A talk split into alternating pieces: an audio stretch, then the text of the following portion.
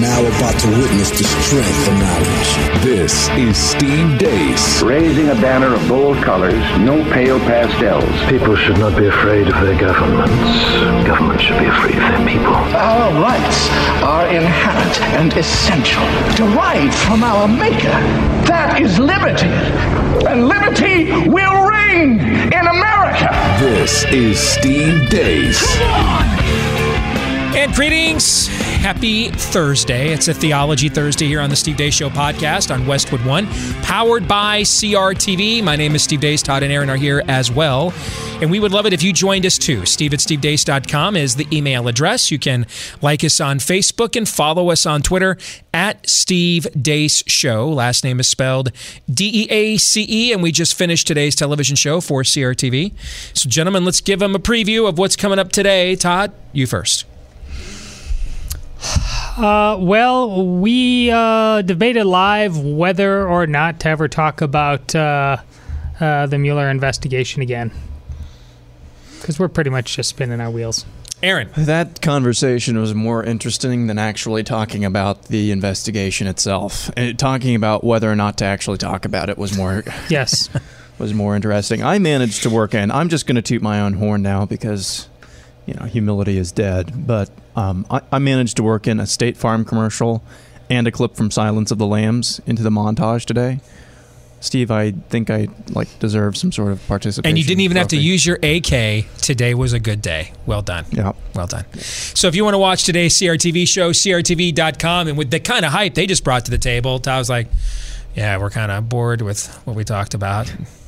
Aaron's like, yeah, best thing I've got is pimping myself here. So with that, I mean, with that kind of promotional material, Yep. why would you not want to hop on board CRTV.com right now with the energy level those two guys brought and use promo code DEACE to subscribe? But hey, if they couldn't sell you on our show, you still get the great one, Mark Levin, and the and all the other uh, people that are a part of our team here at CRTV. CRTV.com, promo code DEACE. And again, the last name is spelled D E A C E. That'll get you access to a discounted subscription to CRTV. And speaking of subscriptions, if you haven't yet done so and you're listening to us today on iTunes or Stitcher, please click that little subscribe box. It'll take you only 10 seconds. And the more of you that do that, that helps us to grow our podcast and convince CRTV to underwrite the cost so it will remain free for all of you to listen to each day. And if you've uh, not yet taken a few minutes out of your day to write us a positive review, we would greatly appreciate that. Many of you have already done so on both of those fronts. So thank you very much to all of you. Well, is, go Can I get a mulligan and briefly then uh, plug yesterday's podcast? For the love of all that is holy, please take one. Yes. remind uh, well remind me not to try on uh, buy sell or hold uh, because what? You you instantly were right on Trump uh, and reversing course on tariffs. Like an hour later I gave him the benefit of the doubt. I said this is kind of his wheelhouse so be more stubborn on this one. Not not we didn't even wait 24 hours. We didn't even 12 hours. Like I we got out of here. I'm following Twitter an hour later there it is. He's yeah thinking. Now, now this is all happening in real time because what you're alluding to is this was supposed to be out first thing in the morning, and then it didn't come out. Then they said they were going to delay it. Now, what's come out as we are doing this is apparently he, he released some sim, symbolic statement that exempts several countries from this. It, it's essentially a nothing burger, really. In many respects, the way this is being handled is like the president's first religious freedom order. You guys remember that? When the, the, the first religious freedom order, I think it came out sometime around short, shortly after Easter last year, and it was basically a blog that said religious freedom's good, we should do more of it, but it didn't. It didn't do anything. And Alliance Defending Freedom, and our very own buddy Bob Vander Plaats, and a lot of other Christian conservative leaders around the country are like, uh, "This is not the religious freedom order we're looking for here." You guys remember that? Yes. It was basically just a symbolic gesture that looks like what came out just since we started talking in the last 15 minutes, but it's entirely possible. By the time we're done, something else will have happened. And I think this goes to something I said to you off the air that I want I want to say this for the record. All right? I've pretty much made a career out of saying stuff on the record most people don't want to say or aren't willing to. And by golly, look how far it's got me. So I'm just going to keep on doing it. All right. Um, it just goes to show this guy is just not good at being president. Let's just be honest about it. The performance, the theatrics, the the resolve, the resiliency, the steadfastness. Do those things, any of the terms I just used, do they come to your mind at all when you think of Donald Trump's presidency? No. No. Do these terms come to mind? Um, oppressive, authoritarian, um, socialist, progressive, Marxist. Those those thoughts come to your mind though? No. No. Now, why do I bring this point up? Because this guy's not good at this. He's not. He's not good at this. But look at the economy, for example. How much more it's growing. Sarah Sanders said yesterday the economy is better now than it was before Trump took office. And by any objective measure, she's right. It's not even, it's frankly not even an argument, actually. It's just not even close. She's right. The, what Trump is, is maybe the best living, breathing, teachable moment about how wrong socialism, Marxism, progressive progressivism is we've ever had in America. Even more so than Obama, because Obama was overall liked by the majority of the American people. And therefore a lot of people just chose to overlook just chose to overlook the things that he stood for they didn't like because they liked him. And then they would just punish his poor political party for that stuff in the midterms when he was president. They got wiped out in every midterm when he was president. They got annihilated, lost over a thousand elections nationwide. They're like, wait, we gonna, we really don't like what Barack Obama's doing to the country, but we like him, so we're going to take it out on his on his party, but not on him. That's that's really what the voters did is eight years. Trump doesn't bring likability or any of that stuff to the table. None of it at all. And yet, by virtue of not being a communist, Marxist, leftist, socialist, progressive, or at least that variation of progressive anyway, look how much better most Americans feel about the direction of the country 15 months after his election or 16 months after his election victory compared to where the country what the country was feeling in October of 2016 think about that. Yeah he's made some he's made some good decisions most of the decisions he's made on policy after screwing the pooch on end for weeks, months at a time, he eventually, sometimes against his own will, will eventually lands on the right spot. But the performance stagecraft, statecraft aspect of the presidency, bully pulpit aspect of the presidency, which is most of the job in this day and age, he is dreadful. Dreadful. But because he's not actively using the levies of government to pursue an ideology that ignores what human nature really is, which is our topic for Theology Thursday here today in a moment. But but it but ignores human nature for what it is, ignores the world for what it is, and and instead, with all of his clumsiness and all of his lack of integrity and character and everything else, the, his willingness to at least listen to see the world for how it is, as opposed to how his Marxist human studies professor convinced him at 19 it was supposed to be. Look how much better most of us feel like we're off. You know what I'm trying to say here? Yeah. Think about that. Think about how how much he makes you wince on a daily basis while you watch him try and do this job. You wince. You don't want to watch. What you just said beyond Trump is actually the best argument the Republicans have in their favor. Period. The entire party. Agreed. Uh, to- I totally agree with that. Uh, we're not them. yes, we're, we're not communists. We're better than Hillary. Yeah, yeah, th- Yeah, yes, It's, it's a terrible argument, and it's their best one. yes.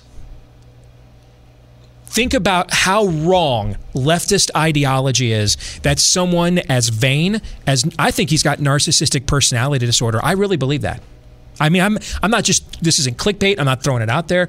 I really believe he has narcissistic personality disorder. I believe that. I factor that into my analysis. How vain, how narcissistic, how uninformed, how sensitive. Think about these are not traits you're looking for in a leader. He has most of them. And yet, by his just by his willingness to not this is how wrong leftist ideology is the country for the most part at least so far has responded favorably to him even though that most people don't like him because of the character traits I just mentioned, because he's not pursuing leftist ideology actively. We can overcome, for the most part. I mean, I, I, I do wonder sometimes at night will there be a foreign power? Will- there be a day we get up that Vladimir Putin just decides, you know what? Yeah, I don't think there's any there there. Let's find out. Let's push a couple buttons for real this time. We're not holding rallies in Times Square for CNN to cover. Let's invade some Scandinavian country that's a member of NATO. Let's test y'all's resolve here. Let's see what happens. You know what I'm saying? Yeah. Then I wonder. I want. That's you wonder, Steve. Where do you think Trump's lack of character hurts us? That's the moment I'm afraid of. Is that one?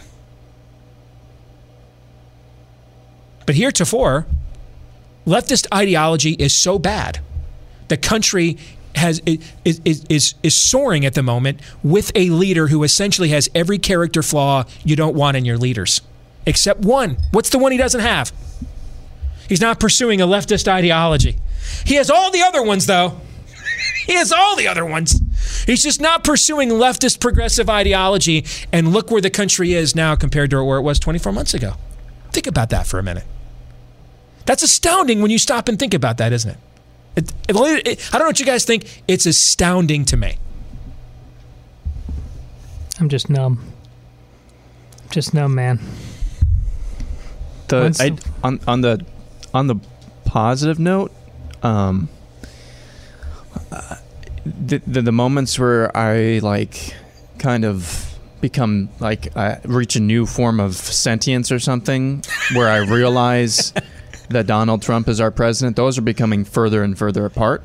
Because usually my nose would start to bleed when I remembered that. Yeah, I hear you. Um, but those are becoming f- further and further apart. So that's you can take that to the bank. That's I had positive one of those moments a couple of days ago. My wife and I were just channel surfing, and some news came on, and I did a lot of just said, "Damn, he really is our president, isn't he?" and my wife just goes, "Turn the channel." Well, let's get to Theology Thursday.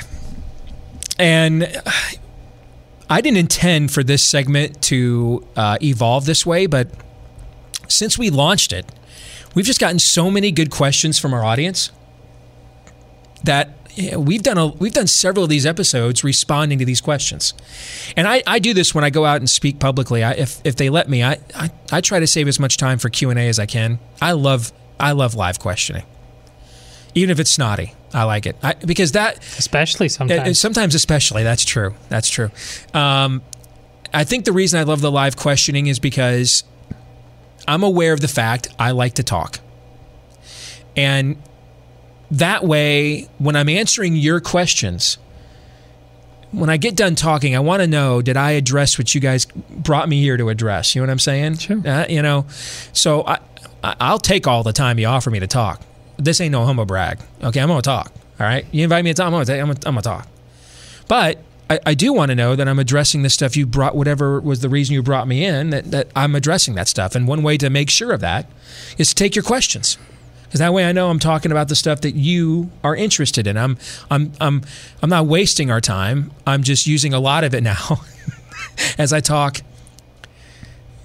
and talk and talk. But I'm talking about the things you want me to talk about, as opposed to just things I want to talk about. And that's why I like taking questions on Theology Thursday. And I love the question we got from Rick in Massachusetts this week. He says, I'm a huge fan, even though I'm a secular Jew, and yours is my favorite show on CRTV. Other programming for the win. Yes. Nice. Yes. You regularly state that you disagree that, quote, human nature is basically good. I know you mean, in part, that all of us are sinners. So is sin the baseline? I know this is maybe just an academic argument. Oh, no, it is not. In fact, I, I would go so far as to say, Rick, what you're asking us about today is the fundamental argument of our age. This one, right here. I know this this is maybe just an academic argument, but I believe human beings are good and have free will. You could say I believe humans were given the ability to be good from their creator, and as a part of free will, humans must fight the impulse to sin and hurt themselves and their fellow man every day. I think that is possibly a distinction without a difference. Maybe you are framing it specifically as a Christian argument I do not understand, but I think starting with the negative premise doesn't do the positive side of humanity, also delivered by our Creator justice. Can you explain? You bet. You bet. Now, there's no way to do this pithy. Okay? I want to warn you in advance. Strap in. We're going to take a deep dive here. We're going to do real theology. Not that we don't do real theology before, but sometimes you guys ask theological questions that I can give you the Reader Digest version. I can't do that with this one. Because this, this is one of the most fundamental questions of existence. It, it would be asking me to do this in, in, in five minutes or in one tweet. It's like the, the famous example of the seminary um, exam that is an essay test. It says, define God and give three examples. Okay? I, Summa Theologica, go! yeah. All right. So I love that you asked me this question because you're going to give me an excuse to do what I'm about to do. Because there's the only way to adequately answer it, Rick. And in this process of answering this question, I'm going to explain, I hope, why this is the fundamental question of this age, what you just asked. There are really three theories on human nature. Within those three theories, maybe I would better say meta narratives. There are three meta narratives of human nature. And within those meta narratives, there are variations on a theme and, and theories. Okay? One is the notion that human nature is basically good. People that have believed this have not always been secular. Uh, uh, this was a theological argument posited centuries ago. You may have heard me use the term Pelagian in the past. Um, but it's it's this notion that human nature on its own is basically good. There are people that are theistic in nature and people that are secular in nature that posit this. In our day and age, it is primarily found amongst those, not exclusively now, not exclusively, but it is primarily found amongst those with a secular progressive worldview heavily influenced by Darwinism. And since many of those people with that worldview control the academic world, this is why there is so much emphasis in our academia today placed on self esteem.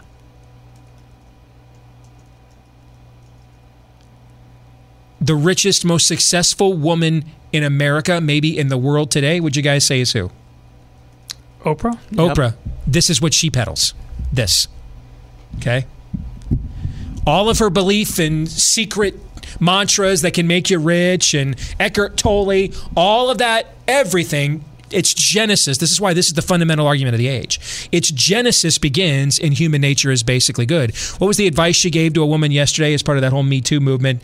To look within yourself, right? Live your truth. Live your truth is what she said at the Golden Globes. Yes. So this is the first argument. Human nature is basically good. The second argument is that human nature is basically sinful or bad, but it is not fundamentally bad. This is an argument that exists in many Orthodox Catholic circles. This is an argument that exists in many um, Protestant circles, primarily, if you've ever heard the term Arminian. Okay? This is the belief that on our own, we cannot earn God's favor. And that's why Jesus had to die at the cross for our sins. But on our own, we are not so fundamentally evil that we cannot still do good on our own. So this would be a viewpoint that says the, that human nature unto itself is born into sin. This is where the, do, the you maybe heard the argument or the, the doctrine of original sin comes from this notion. But we are still capable of doing good, not though up to the point of earning God's favor on our own. That we cannot do. So, this is not a viewpoint that believes God is keeping track of your good deeds and bad deeds. And, and if you have more good than bad, he's like an intergalactic Santa Claus, you go to heaven. This, this viewpoint would reject that. That would actually line up more with the viewpoint that I just espoused. That's why I said both theists and secularists buy into the notion that human nature is basically good. There will be theists who will tell you they don't believe human nature is basically good, but then they will turn around and say that if you do more good deeds than bad, you can earn your way into God's favor. Um, if my nature is basically bad, how much could I ever possibly do to overcome my own base nature? Answer I couldn't do anything. My base nature is bad. There's no amount of good I can do to please God. I'm basically bad. So there are theists and secularists that both buy into the notion human nature is basically good. Then there's this middle view, which I just described. Human nature is not basically good, it is fallen. But it is not fundamentally so evil that we cannot still do good on our own.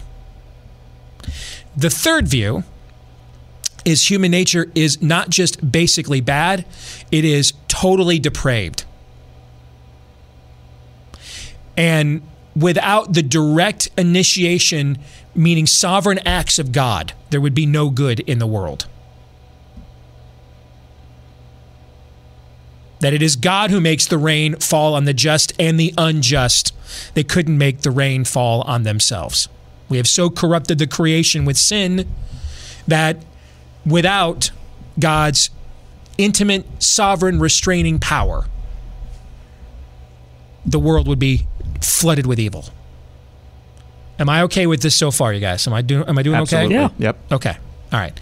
Now, again, these are meta narratives. Within these narratives, there are variations of themes. Some people within these narratives vehemently disagree with each other about the process of applying their narrative. For example, if I go to the first view that human nature is basically good, often there are really good conservatives who have a religious view that says you can earn your way to heaven. That would totally disagree with the political viewpoint of the secularist progressive who also believes human nature is basically good, okay?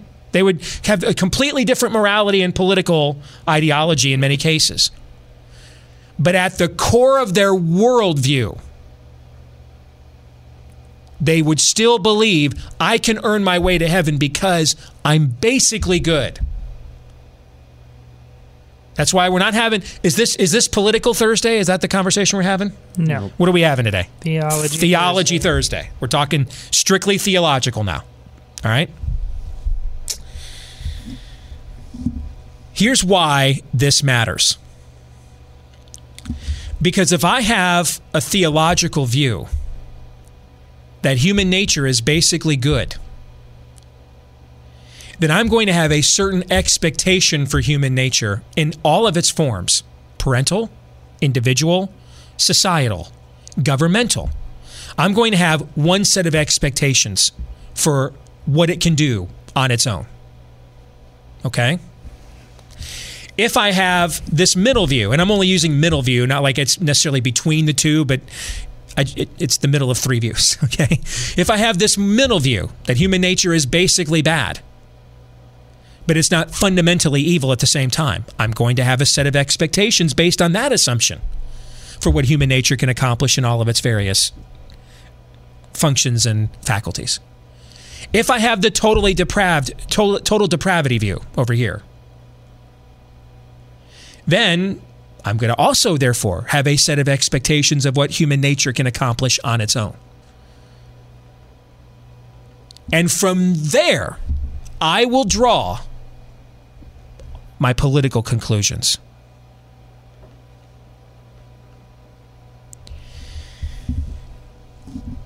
One of the things driving leftist progressives in our day and age today, in fact, it's the key thing driving them, it's why they are progressives. It is their number one article of faith,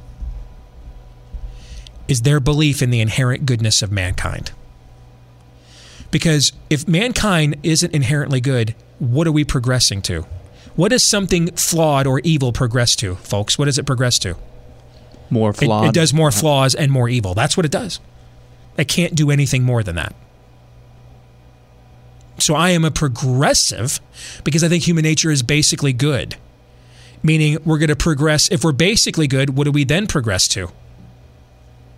More good. Now here's the problem. What decides what's more good? And who decides what's basically good and who's not? Well, we do, of course. We do. We decide that. What I just laid out for you, Rick, is every political disagreement we have had about the, the size and scope of government, what is and is not the law, who makes the law, we have ever had. And I have no idea how old you are, Rick, but I guarantee you it is at the core of every argument we've ever had as a culture in you and I's lifetimes. Everything I just discussed. if human nature is basically good and can earn God's favor on its own, guess what it's no longer therefore in need of? Grace. It's not in need of, need of grace. You're not in need of a cross. You're not in need of a savior. You can do this on your own. And therefore, that will lead you down the path. Eventually, your mind will do the math. Once it sets that as the premise, I'm basically good, I don't need grace, you will then intellectually begin to make decisions based off of that premise. If you begin with the premise that my human nature is not basically good, but I have enough of the imago Dei within me to still do good, you will then draw intellectual conclusions from there and make decisions based off that. And if your mind begins with the premise that I'm totally depraved, then you will draw intellectual conclusions and do the math from there. Now, this often gets us into the age old argument of free will versus the sovereignty of God. I think it's a false argument. Yeah, I said it. I think it's a false argument. I think what has been one of the most contentious arguments of the church age begins from a flawed premise.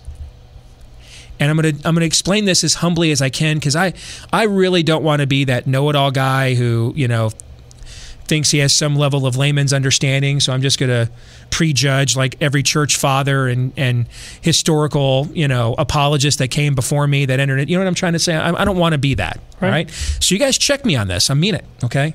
But let me explain why I think it's a flawed argument because I think the, the premise is flawed. For we as Christians, the goal is not to find the line between our free will and God's sovereignty.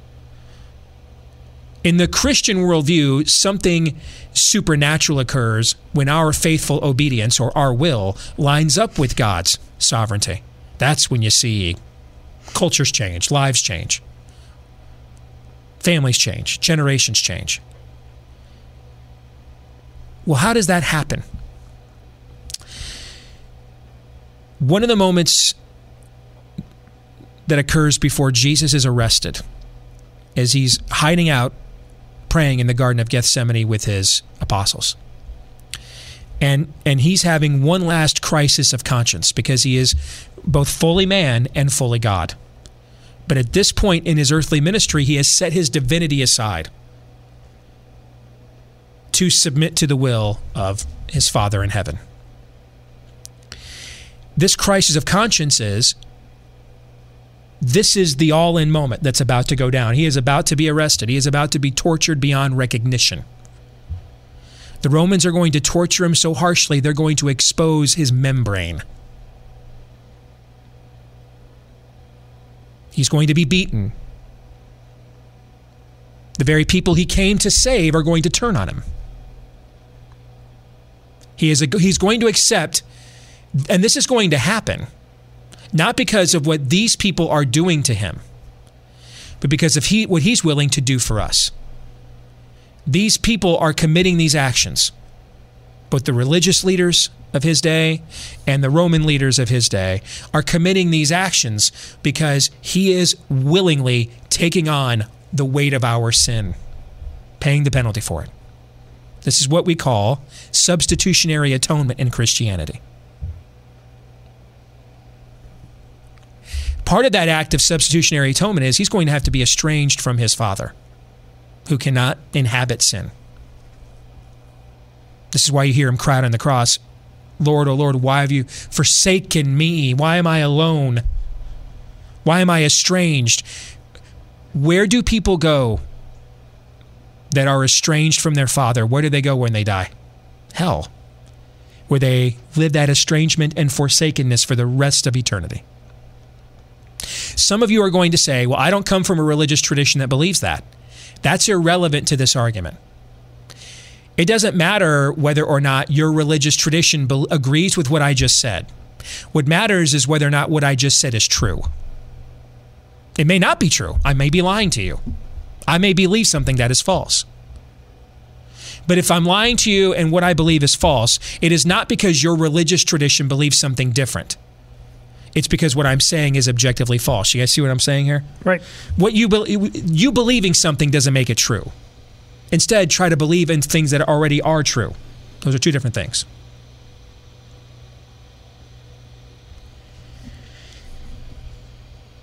Jesus is going to take on the weight of our sin. And he's wrestling with do I really want to go through with this? Because he's fully human at this point. He is weakened in his resolve. And at that moment, he is literally so weakened in his resolve, he is sweating blood, which is a documented sci- psychological condition that can happen in times of extreme stress.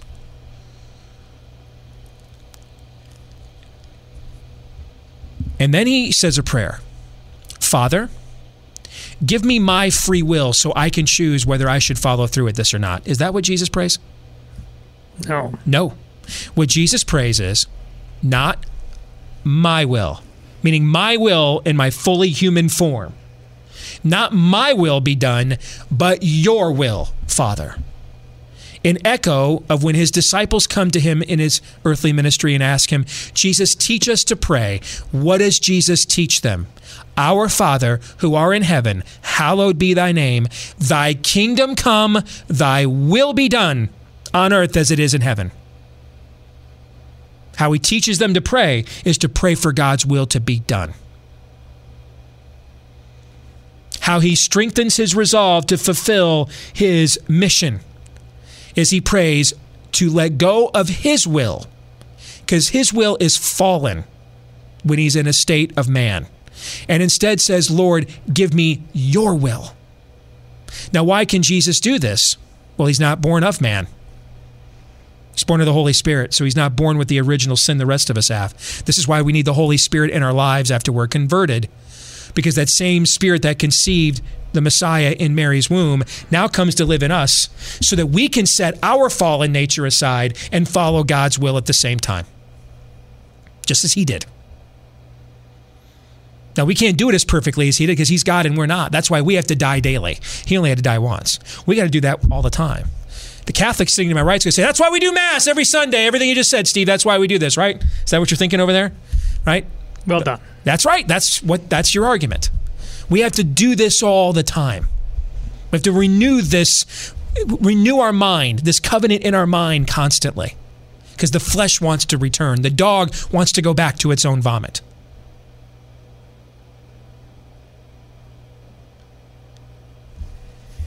It is not about whether our will is free or not, how much freedom God gives us, in my view. It is that we have a fallen will. And you will know the truth, and the truth will set you free. You may have freedom to do what God says is right or wrong. That is actually bondage. To wrestle with whether or not, I say this for myself, I wrestle with this all the time. I want to do bad things all the time. I don't feel real free when I'm wrestling with that, guys. Do you feel free when you're wrestling with that? No. I feel like I'm in chains. You know when I feel free? When that thought you doesn't. are. Yeah. When I feel free is when I'm doing God's will and those thoughts never come to mind. You know what's really weird? You know what's really weird is when when I'm speaking at a conference or I'm at a church serving in some capacity. And if a woman walks in wearing yoga pants, I don't seem to notice when I'm actively serving God. You know what I seem to notice? When I'm at the gym and I'm walking down the street and I'm not actively serving God. And those are the moments when I have to make the decision unto myself am I going to submit to God's will in my life at those moments or not? See, it's not about, in my view, I don't believe the proper theological question is about free will. It is about His will. It's about the fact our will is fallen. And we can all sit here and do the math. How much good can human nature do on its own? How much does God have to supernaturally intervene? And we can be like Pharisees. Well, you know, if, if my oxen falls in a pit and he's 75 steps away from me uh, on the Sabbath, then that's working on the Sabbath. But if he's 62 steps away, then it's not. We can do this till the cows come home. Volumes of books have been written about this. We have ripped each other's spleens out. We've split whole churches over this. I think it's a false question. The question is number one, is my nature basically good on its own? And if it is, eat, drink, and be merry, for tomorrow we die. You have nothing to worry about. If it's not, well, then you're going to have to reconcile how to reconcile that and who's the reconciler. That's number one. And then number two, if you answer that first question correctly, then why are you still pursuing a life where you're wondering to yourself, you're like the teenager who comes home and says, if I do this, will you still love me? If I do this, will you still love me? If I, how do you feel as a parent when your kids do that to you? Uh, did I not care for you? Did I not give you enough? Did I not offer you enough? That this is how you want to play this? Well, that's how God feels. I gave you my own son. That wasn't good enough. I gave you the chance to hit the control alt delete button and escape hell forever. What else do you want? Air to breathe, food to eat, water to drink. What what what haven't I not give you? What demand do you have of me that I've not yet met? And yet you still come to me and say, "Can we get away with this? Can we do that?" The question of the age is one, is my nature basically good? If it is, feel free to gamble on that. If it's not, well then you got to figure out intellectually what reconciles that to the one who decides what's good or not. And then, if you answer that question correctly, the follow up question becomes not how much free will do I have? How can I do more of His will in my life? Totally different question. Thoughts, gentlemen? Um, the reason that the free will argument has um, kind of been talked to death and in some reasons got nowhere, I think, is because it has been anthropomorphized. It has turned God uh, into an equal. Uh, he, he is omniscient, omnipresent, and omnipotent, and we are not. And the free, so once you recognize that, if you anthropomorphize that, you're going to get it wrong. If you somehow put this on equal footing, he he is, his ways are not our ways. So we must embrace paradoxical thinking we have free will to make that recognition and to cross over that border. And temporarily, although we see through a glass darkly, we can already start living eternally, or we cannot. Mm-hmm. That is our where our free will comes uh, into play. And then to go back to where you started with the three uh, notions uh, uh of human nature and identifying uh, the second one, as you correctly identified, uh, the Orthodox uh, Catholic. I, I uh, and it's also one that's embraced by uh, C.S. Lewis. Mm-hmm. I gave a. Um, ode, uh, a brief speech to my mother at my wedding. Uh, my mother died uh, about three months before I got married, and I spoke about uh, her virtue.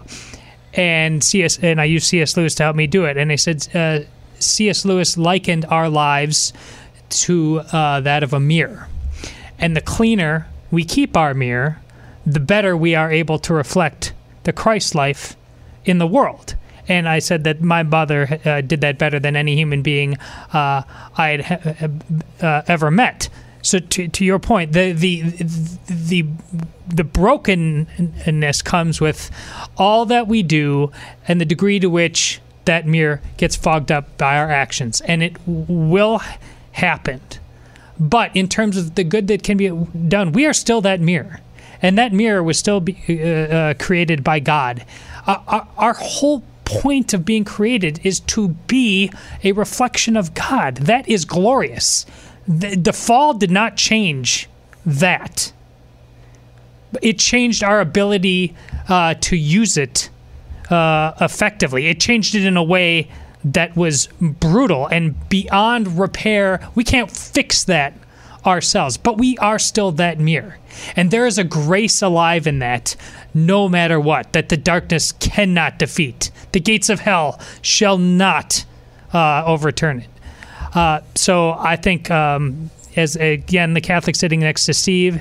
Um, his analysis uh, was dead on on all fronts, um, both educational and entertaining. And man, um, I, I would have paid uh, instead of getting a paycheck for this. I would have paid to sit and listen uh, to what he just said.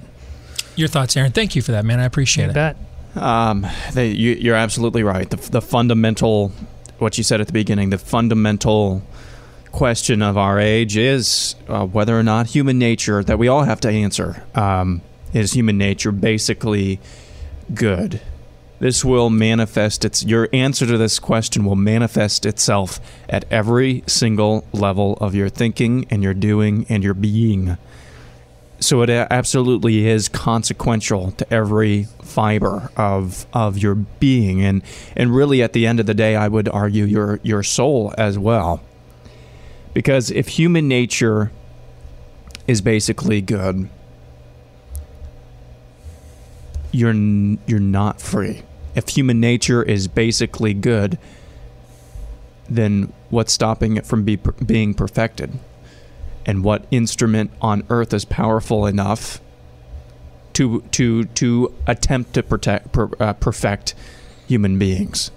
That's why you see over and over again societies and culture cultures who fail to answer this question in the affirmative is human nature basically or in the in the negatory is human nature basically good?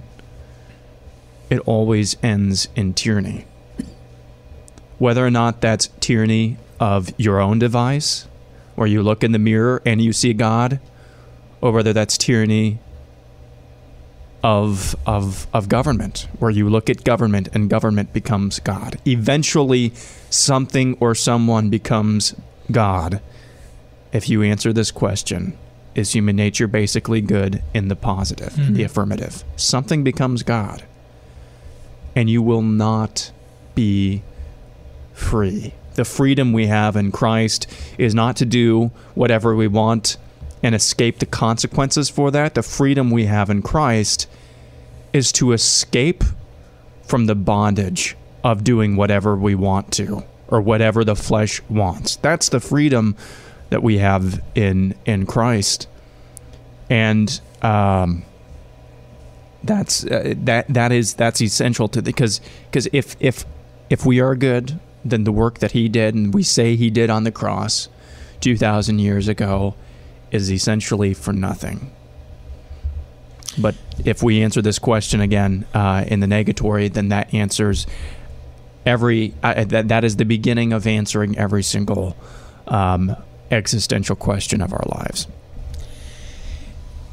Let me end, and well said, very both of you, or well said, both of you. Very well said, both of you. There, I got it right. Let me end our podcast today with this challenge. I understand completely why people who believe human nature is basically good become progressives. That is totally congruent with the premise of their belief system. And if you believe human nature is basically good, you will become a progressive. You, for you to be a progressive and start with that makes perfect sense. Then why you think government, education, worldly efforts are what we need to overcome ourselves and our mistakes when our inherent goodness doesn't shine through. I totally understand that. I don't agree with it. It's a miserable. It's been a miserable failure. Failure everywhere it's been tried on this planet because it's a. It is. It's magical thinking. It is seeing the world for how you prefer it to be rather than for how it really is. And the human nature is not basically good. And therefore, the people that are running these public endeavors and these statist endeavors that are supposedly there to make you better, they're not basically good either. And they're prone to corruption and dishonesty every bit as much as you are. And it gets, if, if anything, exacerbated more when you give them more authority over you than you have over you. That's, I just gave you the 86 year history of the Soviet Union. I just, I just told you what goes on in every socialist country ever, is what I just explained. But I get why somebody who believes human nature is basically good becomes a progressive. Here's what I don't get how somebody who believes human nature is basically good becomes a conservative. That's what I don't understand. Because it seems it seems incongruent to me to say human nature is not basically good or eh, I'm sorry, it becomes incongruent to me to say human nature is basically good, but I don't want the institutions that we create out of our own goodness to help us become better. Explain that to me. I don't understand that. That's probably a whole other podcast. That's why I wanted to throw that gauntlet down here at the end and give some folks something to think about. Tell me how you believe human nature is basically good, but you believe in limited government. Why? You think human nature is basically good? You walk past whole, you walk past streets of homeless people, single moms, people that can't afford health care, and you don't want to. You don't want government to do something to help them. Why have the Constitution checks and balances? Who right? needs it? Why? What are we checking and balancing? Yes. Makes no sense to believe human nature is basically good, but then turn around and say, I don't want institutions that we create out of our inherent goodness to not do good. What sense does that make? I think the answer to that's none. Now, that's a question that doesn't often get asked in our line of work because we don't really want to have too many worldview conversations on the right. We want to have strictly political ones because the worldview conversations are a double edged sword. And a lot of people, you have the, you have the, you have the tendency to maybe turn people who agree with one another on certain matters against one another. But see, I, I don't. My worldview says that the exact opposite is true. How can two walk hand in hand when they don't see eye to eye? See, the reason, one of the reasons why we don't vet our candidates very well is we don't vet their worldview. We vet their beliefs. And beliefs can change. But your worldview is your North Star. Something to think about as we conclude this. Thanks for listening today. Excellent question, Rick in Massachusetts. Thank you very much for giving us an excuse to uh, indulge for a bit here this week on Theology Thursday. Thanks for listening today on Westwood One. Let us know what you think about what we think. Steve at stevedeace.com is the email address. Like us on Facebook. Follow us on Twitter at Steve Deace Show. Don't forget our CRTV show today. Promo code DEACE at crtv.com. Until tomorrow with some Feedback Friday, John 317. This is Steve Deace. I like you.